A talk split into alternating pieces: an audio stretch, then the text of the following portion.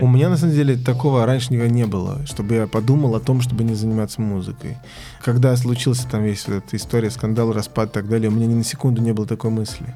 Я понимал, что это именно единственное, что меня из этого вытащит. Меня очень вдохновляют люди, которые вдохновляют других людей, и за это тебе вообще огромный респект.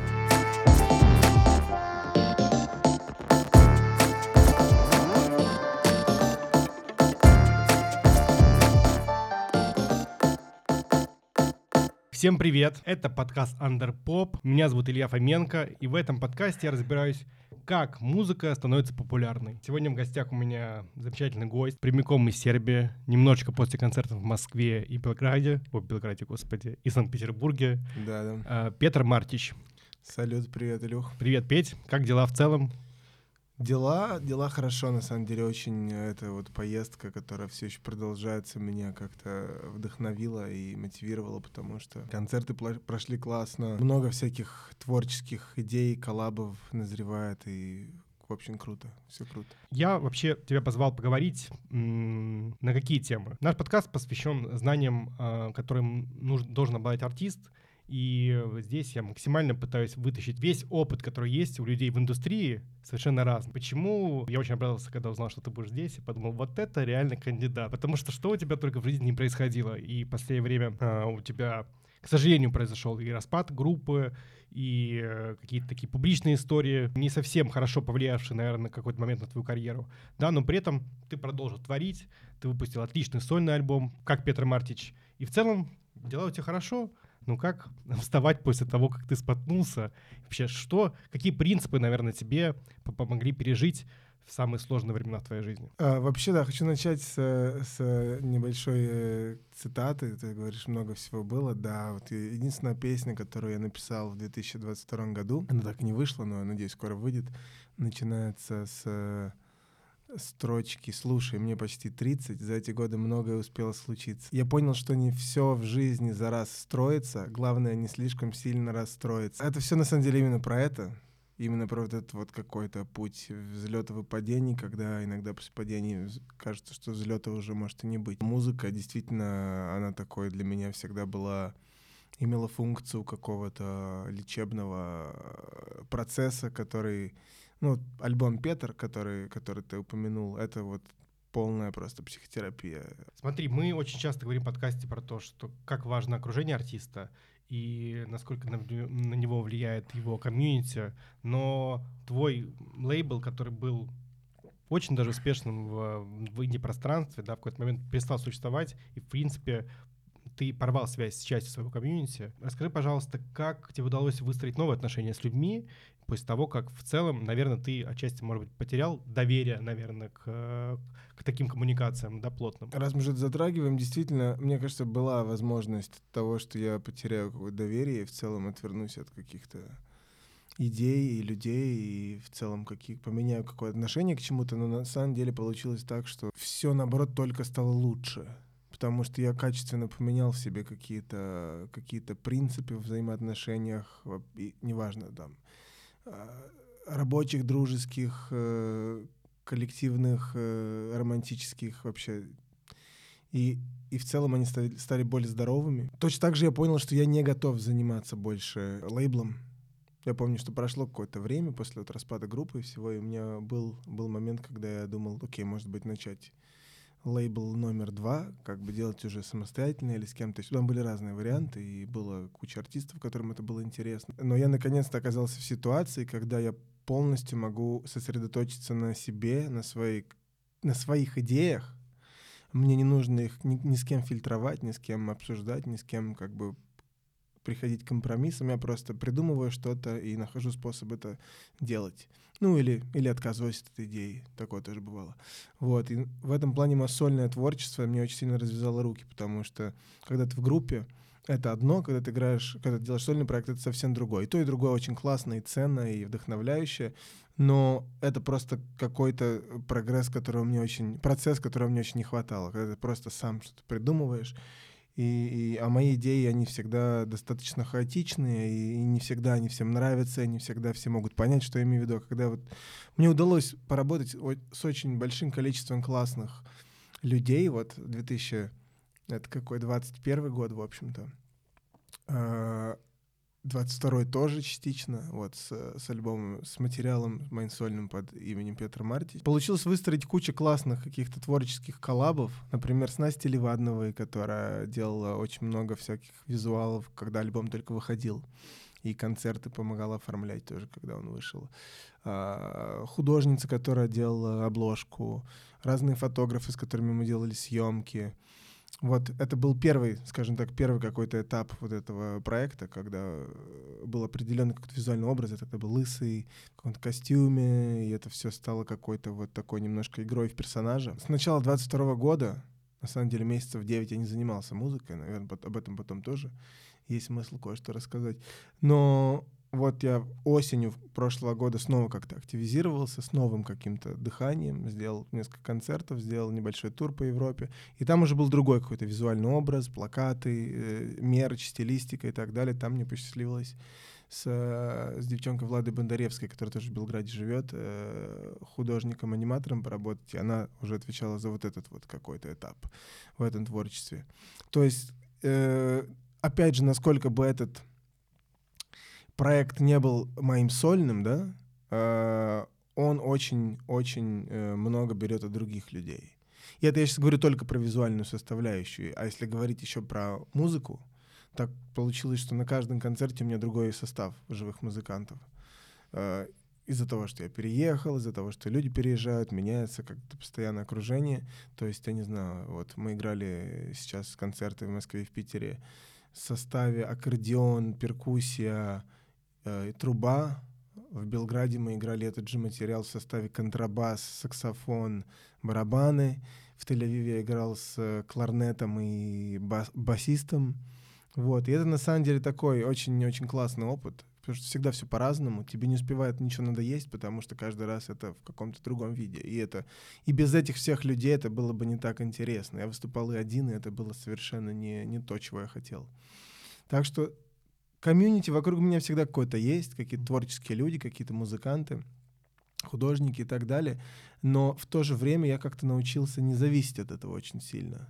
То есть я не могу сказать, что я являюсь частью какого-то комьюнити конкретного. Есть куча классных творческих людей, которым я очень многим обязан, и которые меня вдохновляют, и с которыми я всегда рад встретиться. Вот. Но в то же время я чувствую себя абсолютно самодостаточно и самобытно без каких-то определенных конкретных да, людей. И это то, чему я научился, вот, что я вытренировал в себе после распада группы, лейбла и каких-то, знаешь, каких-то конструкций, которых, на, которых я, на которые я опирался в целом, в творчестве, в жизни, в, во всем. Когда их не стало, приходилось как-то учиться, знаешь, без костылей, короче, ходить каких-то в виде вот этого вот комьюнити поддержки. И мне кажется, это получилось. Вот. Угу. Я просто резюмирую, получается, что став более самодостаточным и больше определив, наверное, свою сольную роль, в итоге все равно ты получил доступ к еще более талантливым, возможно, людям вокруг себя. Просто, да, подход, подход другой, как бы. Длинный был мой ответ на твой предыдущий вопрос, просто надо, мне, надо было развить эту мысль, чтобы прийти к к тому, что я хочу, э, что я хотел сказать. Например, был, была ситуация. В общем, как получилось, что состав подвижный. Вот мы играли в Москве, когда вышел только альбом Петр. Мы играли в конкретном составе. Там была Оксана из группы Рик, Сереж Храмцевич из группы Интурист, Тимур Мизинов из группы Деревянные киты э, и диджей Чел такой вот диджей, который вообще культовый в определенных кругах персонаж, который много с кем играет. И я думал, что это будет моя группа. То есть мы сыграли пару концертов, очень классно сыгрались, много репетировали. Я думал, что я э, уеду в Сербию на месяц, начну там писать новый альбом, я вернусь, и мы этот материал уже вместе с ребятами запишем, он будет более групповым. Потом э, произошло 24 февраля, и я остался в Сербии все начали приезжать как-то. Я просто не вернулся, я не уезжал, я не, не вернулся. Долгое время я не занимался музыкой, месяцев 9, наверное, был какой-то... Давай вот на этом mm-hmm. подробнее остановимся, потому что ты уже кратко начал говорить, я понял, что идеальный, идеальная фактура. А почему ты не писал музыку?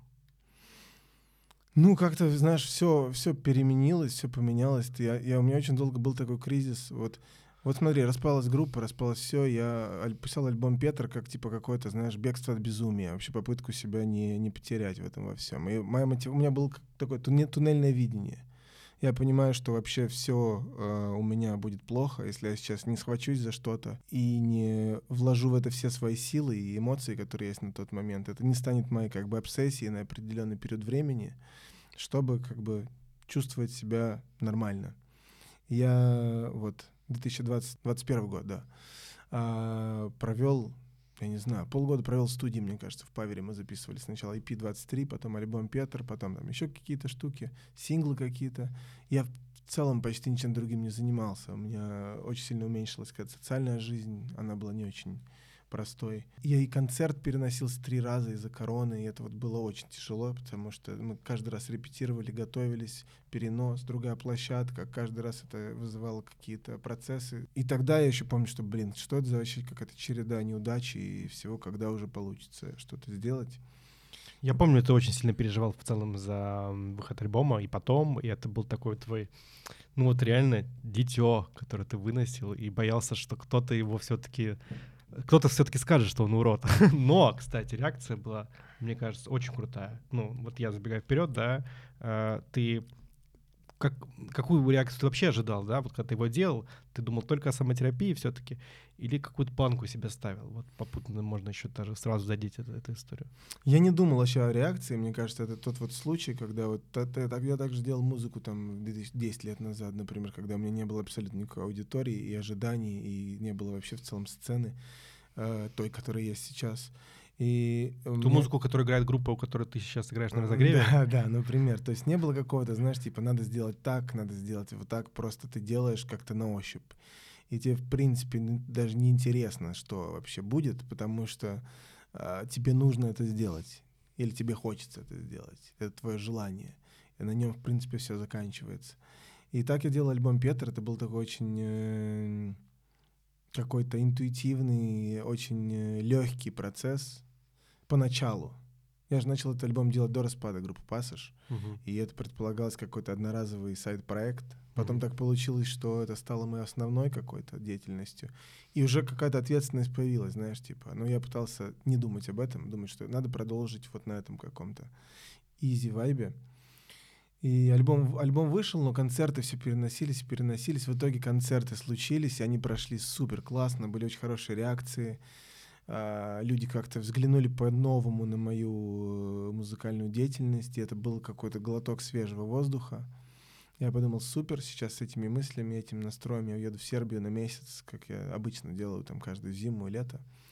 Uh, уеду, немножко отдохну, начну писать какой-то, какие-то заготовки, наброски и так далее, вернусь в Россию, и мы начнем делать, uh, делать это уже вместе с сформировавшимся, сформировавшимся live-составом. Но в итоге я остался в Сербии, и все как-то, знаешь, сербской какой-то комьюнити музыкальной, вообще в целом, я все равно чувствовал себя э, чувствовал себя немного чужим, потому что я вырос в другой стране, в другой, э, все-таки другой культуре, с другим менталитетом, и у меня другой уже какой-то статус, не статус не в плане там э, уровня известности, а просто у меня уже есть какой-то контекст, в котором Ты русский живу. музыкант, Петр, хочу тебе я сказать. Русскоязычный музыкант, да. Ты, ты русский музыкант даже. Я приехал туда, я как бы не мог э, понять, что я делаю. А в то же время приехавшие разные ребята, э, кто, кто уехал из России в Сербию, это, хоть там и куча моих друзей, и знакомых, и приятелей и так далее, у них все равно, с ними тоже было сложно себя идентифицировать, потому что у них появилась куча проблем и тем, и ежедневных каких-то, какой-то рутины, которой у меня не было это проблемы там с документами, с ВНЖ, с карточками, с этим, с тем, какое-то познание культуры, которое для меня в целом, ну, знакомо мне. И у меня был кризис такой идентичности, я не понимал, кому я принадлежу, какой, какому кластеру, какой, какой группе людей, чем вообще я хочу заниматься. И потом я летом приехал э, разобраться со своими какими-то документами снова в Москву. Отыграл два маленьких концерта. И думаю, ну все, классно, надо все-таки возвращаться в строй. Мы забили большой тур на осень, там почти 20 городов. И началась мобилизация, и все начали уезжать, и стало для многих небезопасно. Мы отменили тур, вот. И у меня снова был такой, знаешь, упадок. Типа, что теперь делать? Я забил тур э, очень быстро, забил какой-то околоевропейский тур. Там были Рига, Таллин, Вильнюс. Не, Вильнюса не было. э, Тель-Авив, Стамбул, Белград, Нови Сад. Ну, такой небольшой, шесть городов тур. Думаю, что ну все, как бы, я возвращаюсь к музыке. Тур мы готовились с Храмцевичем, который переехал э, в, в Сербию вместе с Женей Горбуновым. Так получилось, что там за день до первого концерта тура у них произошла вот эта история вся в Бельгии, когда их арестовали. Они сидели в тюрьме, у них забрали, у них, им аннулировали визы европейские.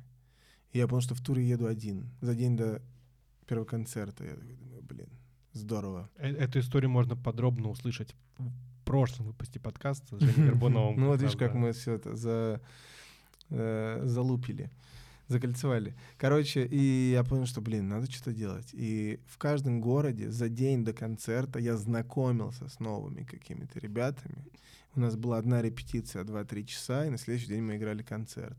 Вот, это опыт. Вот. И это был э, очень сложный опыт, э, такой стрессовый, но в то же время дико вдохновляющий, дико, ну, очень нарабатывающий скиллы. Потому что, ну, ты понимаешь вообще, что как вот ты с музыкантами, с какими вы вообще не знакомы Мгм. с кем-то из них. Там. Один концерт мы играли с Мидборном и, и- и Андреем, э, которые играют тоже периодически в «Интуристе».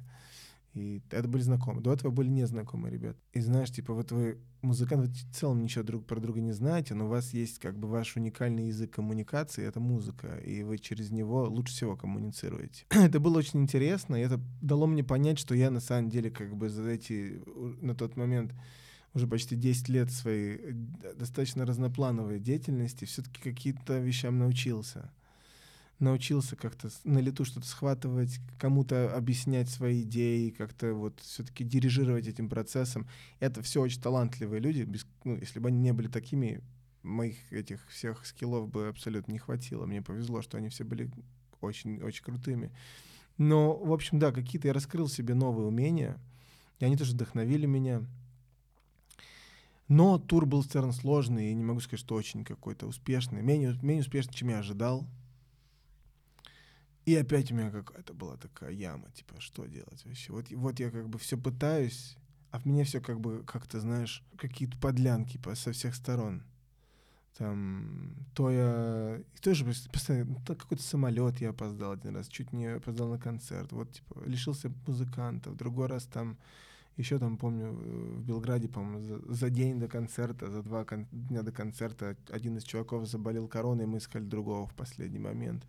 Я думаю, блин, может, это все знаки какие-то. Просто, знаешь, когда ты столько вкладываешь и столько переступаешь через какую-то фигню, а, а эффект не тот, который ты хочешь, задумываешься о том, что, блин, может, ну, а чего вообще это? А вот какой триггер все-таки тебя обратно включает в рабочий музыкальный процесс, и ты понимаешь, что все это не зря. Я просто тоже часто выгораю, ну, представляешь, да, у меня большое количество уже артистов достаточно, и большое, много трачу и денег, и своей коммуникации, на, да, и, конечно, в какой-то момент происходит выгорание, и какие-то неудачи, да, и там задержки выплат от агрегаторов и так далее. Вот.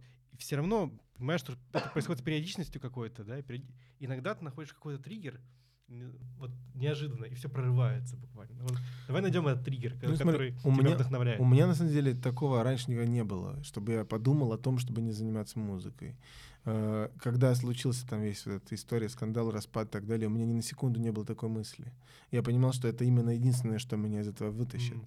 Хотя, не знаю, многие, наверное, думали, что будет по- по-другому. Мгм. И мне понравилось их переубедить. Вот два раза, когда я всерьез об этом задумывался, это было, когда вот я провел, я не знаю, сколько месяцев 22 года, не занимаясь этим, и мне казалось, что я разучился, что мне больше не интересно, что надо что-то подумать о чем-то еще. И потом вот я вдохновился, как я рассказал, начал делать снова, но не так, не так удачно, как я ожидал. Я подумал второй раз, блин, окей, я все-таки убедил себя, что мне это нужно, а что если, други... что, если все-таки другим это не нужно? А, И вот это был второй момент. Это вот за этот год. Год был такой. В этом плане с мотивацией было, конечно, непросто. А сейчас все, не знаю, вот эта вот поездка и вот эти вот концерты, они... И коммуникация с людьми очень вдохновил. Наверное, то, что меня вдохновляет, это, это какой-то фидбэк. Вопрос еще в том, что ты чувствуешь то, что, что то, что ты делаешь, кому-то нужно. Есть же такая тема, да, если человек говорит, что он там, э, я не знаю, привлекательный, он действительно становится более привлекательным, потому что он себя таким чувствует. Ты такой, каким себя чувствуешь. И когда тут видишь, что реально людям это интересно, людям это нужно, люди что захотят, э, ты хочешь им этого давать больше. И я сейчас в каком-то, да, прям не хочется накаркать, но очень хороший, очень хороший вайб, очень хороший какой-то в этом плане музыкальном настрой, э, работа над новым материалом. Не буду пока ничего спойлерить, потому что не хочу опять же накаркать. Но... Ну, намеки хотя бы. Хоть что это будет? Это будет рэп. А, это будет не просто рэп, да? Это будет... Э, не до конца понятно, что это будет. Там пока что разные, разные векторы в этом во всем имеются. Но это будет... Э, я надеюсь, что это выйдет в этом году. Хотелось бы верить. Вот. Так что новый материал наконец-то будет. Он не тот, каким я его ожидал. Но я нащупал какой-то другой в итоге для себя путь, который существует, есть, короче. Это не бездорожье, это все-таки какая-то дорога. В общем, да. Я просто вы, э, сделать догадку. Давай, попробуем. Наверное, это что-то будет э, рэп, но чуть более танцевальное, ироничное и веселое, да? Скажи мне, честно. Слушай, не знаю. Не знаю. Наверное, я близок. А, ну хорошо, хорошо. А, Тут есть э, такой важный завет от, от редакторов моих, потому что очевидно, что российские музыканты еще будут уезжать и возвращаться, и в том числе понятно, огромное комьюнити в Белграде уже состоялось, да, про которое ты немножко говорил. Ты можешь немножко со стороны рассказать про то, что там происходит? Вообще твой взгляд немножечко, может быть, для тех, кто собирается туда уехать и в том числе, возможно, зарабатывать музыкой, а может быть, и не терять связь с Россией. Как, как ты вообще смотришь на всю эту историю иммиграции э, русских артистов туда? Ну смотри, я был в многих центрах э, миграции сейчас. Я был в Стамбуле, я был в Тель-Авиве, вот немножко в Прибалтике, в Белграде. Э, я не был в Грузии, в Армении, но много очень ребят оттуда приехали и там рассказывали про свой какой-то опыт. И у меня сложилось такое впечатление, что на самом деле в Белграде самая комфортная сейчас обстановка. Э, не потому, что я из Белграда я обожаю Белград, а потому что реально там, ну, во-первых, проще всяких в плане каких-то юридических моментов. Вот. Э, и, и, и контингент. Там индустрия, она, конечно, сильно менее развитая музыкальная, чем, чем в России. Это небо и земля. Там есть еще нюанс такой, э, поправь меня, если я не прав, что весь, весь аппарат ну, то есть фактически в клубах э, нет оборудования необходимого для живого концерта. Все обычно арендуется. Смотря где. На самом деле в Белграде не совсем. В Белграде, наверное, 50-50 как-то. В Европе, да. В целом, да, для в России Европе, это уникальная так. история, что во многих клубах есть свое оборудование. Да, да, да. В этом плане, конечно, в России все э, гораздо на уровне выше в этом плане. И индустрия как бы здесь... Ну, то есть, чтобы ты понимал, в Белграде, в Сербии в целом большинство людей все еще слушает музыку с Ютуба бесплатно. Или, дай бог, дизер, знаешь, если там есть, потому что там с каким-то мобильным оператором ты получаешь бесплатно там дизер, которым я, кстати говоря, никогда в жизни не... У меня постоянно друг спрашивал, один из Сербии, mm-hmm. а вышел трек у тебя новый? Есть на дизере послушать? Это везде есть, чувак, типа на всех mm-hmm. площадках. Я говорю, а почему на дизере-то? Он говорит, ну я дизером пользуюсь. Так окей. А потом я понял, что это mm-hmm. какой-то там тариф. В общем, да, и как бы и цена, знаешь, в Белграде на средняя цена на концерт билета это где-то 3 евро была на тот момент, 4 евро. Mm-hmm. Как бы, и, ну, это не, это неподъемно в целом. Ну, как бы заниматься э, музыкой как работой, таким, в, таком, в такой обстановке это нереально. То есть там все мои друзья из групп разных, э, они работают на работах. И это замкнутый круг, потому что, типа, у них нет достаточно времени, чтобы посвятить себя музыке полностью, потому что им приходится работать. И они не могут не работать, потому что денег от музыки тоже достаточно нету. Но тоже пойти на полноценную какую-то работу тоже не могут или не хотят, потому что хотят заниматься музыкой. Так вот, и э, с приездом с приездом э, большого очень комьюнити, с приездом в том числе Степа Казаряна и все его команды, они же там начали делать и фестивали, и концерты и так далее, многие вещи начали меняться. Я не знаю, вы, наверное, с Женей Грабуновым тоже как-то это затрагивали или не затрагивали? Немножко, да, в целом. Вот, что-то реально начало меняться. Вот. На мой взгляд, немножко слишком резко какие-то вещи они начали водить. Там, знаешь, когда стоит билет привычный 500 динар, а они там делают вход 2500 динар немножко отрезают какую-то публику местную, и создается ощущение, что это там, знаешь, русские сделали русский концерт для русских. Не совсем, не совсем.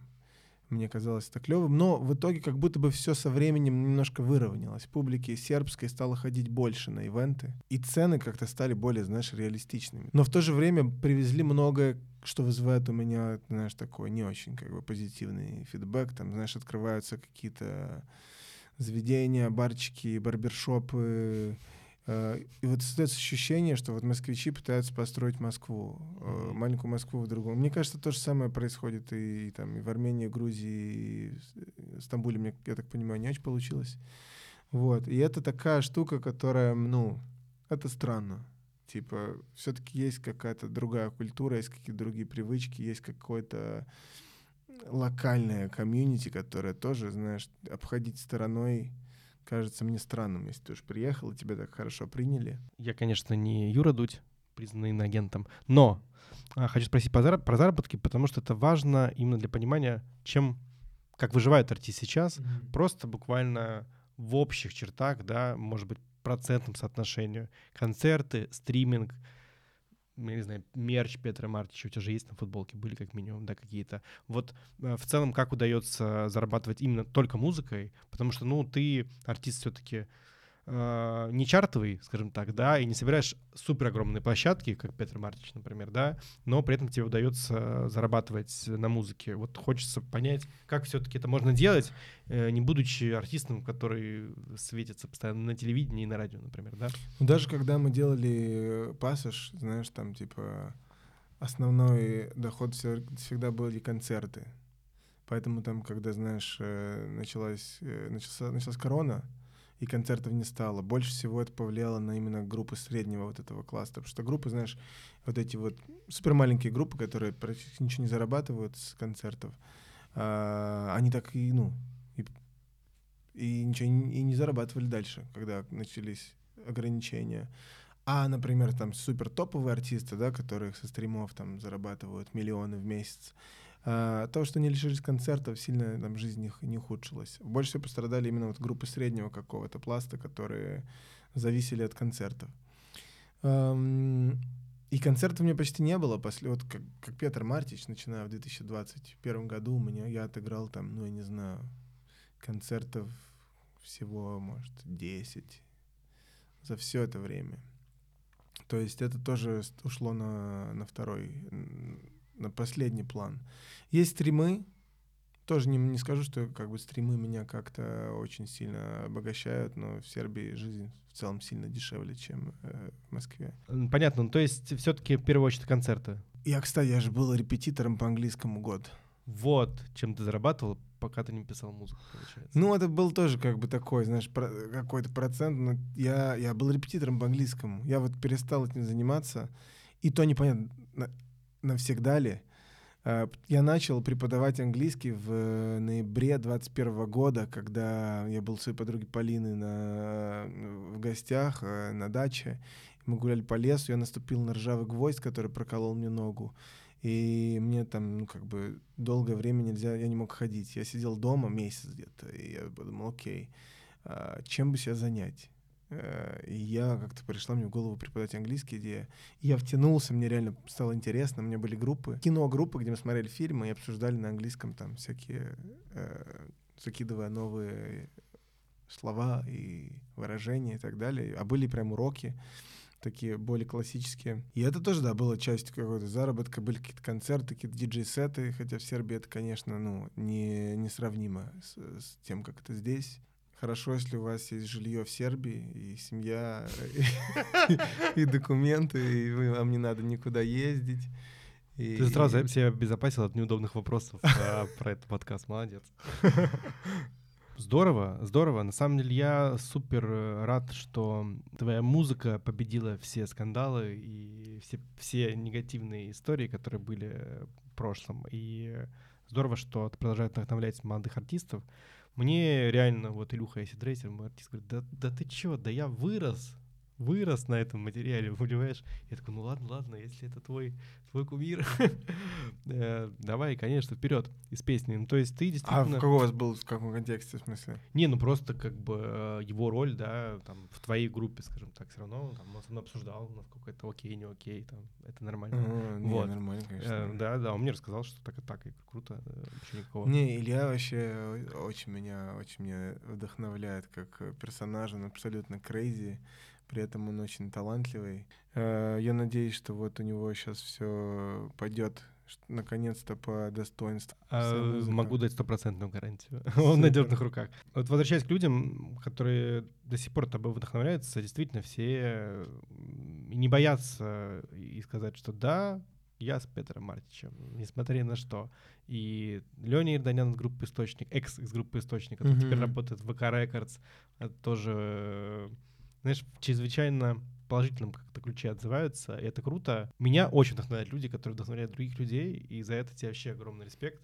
Вот, плюс э, ты, надеюсь, будешь еще больше в какую-то просветительскую работу все-таки войдешь, потому что у тебя действительно классные рекомендации музыки всегда.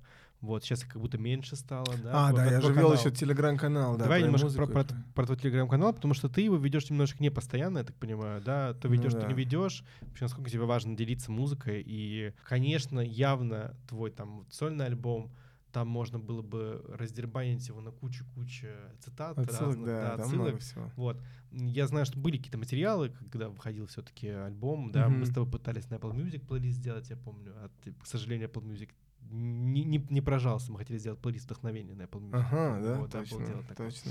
Вот. Вообще расскажи про шеринг музыки, про то, про то как, как важно ей делиться для тебя э, музыкой с другими людьми, чужой музыкой, не только своей. Ну, вообще, на самом деле, у меня был долго такой какой-то принцип, э, что каждый день я слушаю хотя бы два альбома, которые я не слушал раньше.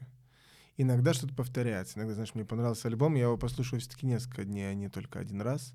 Можно сравнить это с тем, когда уехал учиться в Англию в 2011 году. Я первый год был социопатом, я сидел целыми днями э, у себя в общаге, смотрел фильмы, слушал музон, читал книги какие-то, сериалы, лекции и так далее, и как бы не общался с людьми, но зато впитывал очень много какой-то новой информации. Я помню, что я записывал каждый фильм, который я пос- посмотрел за год, и за первый год учебы в Англии я посмотрел 547 фильмов, у меня вот это вот осталось. Что-то похожее вот было у меня в 21 году, когда я тоже как-то закрылся в себе очень после всех событий, и так я начал вести вот свой телеграм-канал. Э, Я знаю, что ну, у большинства музыкантов есть свои телеграм-каналы, в которых они делятся, там, знаешь, как правило, делятся либо какими-то маленькими инсайдами для слушателей, либо какими-то материалами для поддержки их в других соцсетях, там, тизеры, сниппеты и так далее.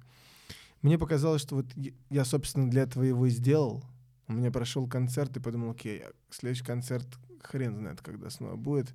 Что-то же надо делать. Расскажу-ка людям про то, что я сейчас слушаю. Так что, ну, мне кажется, это клево.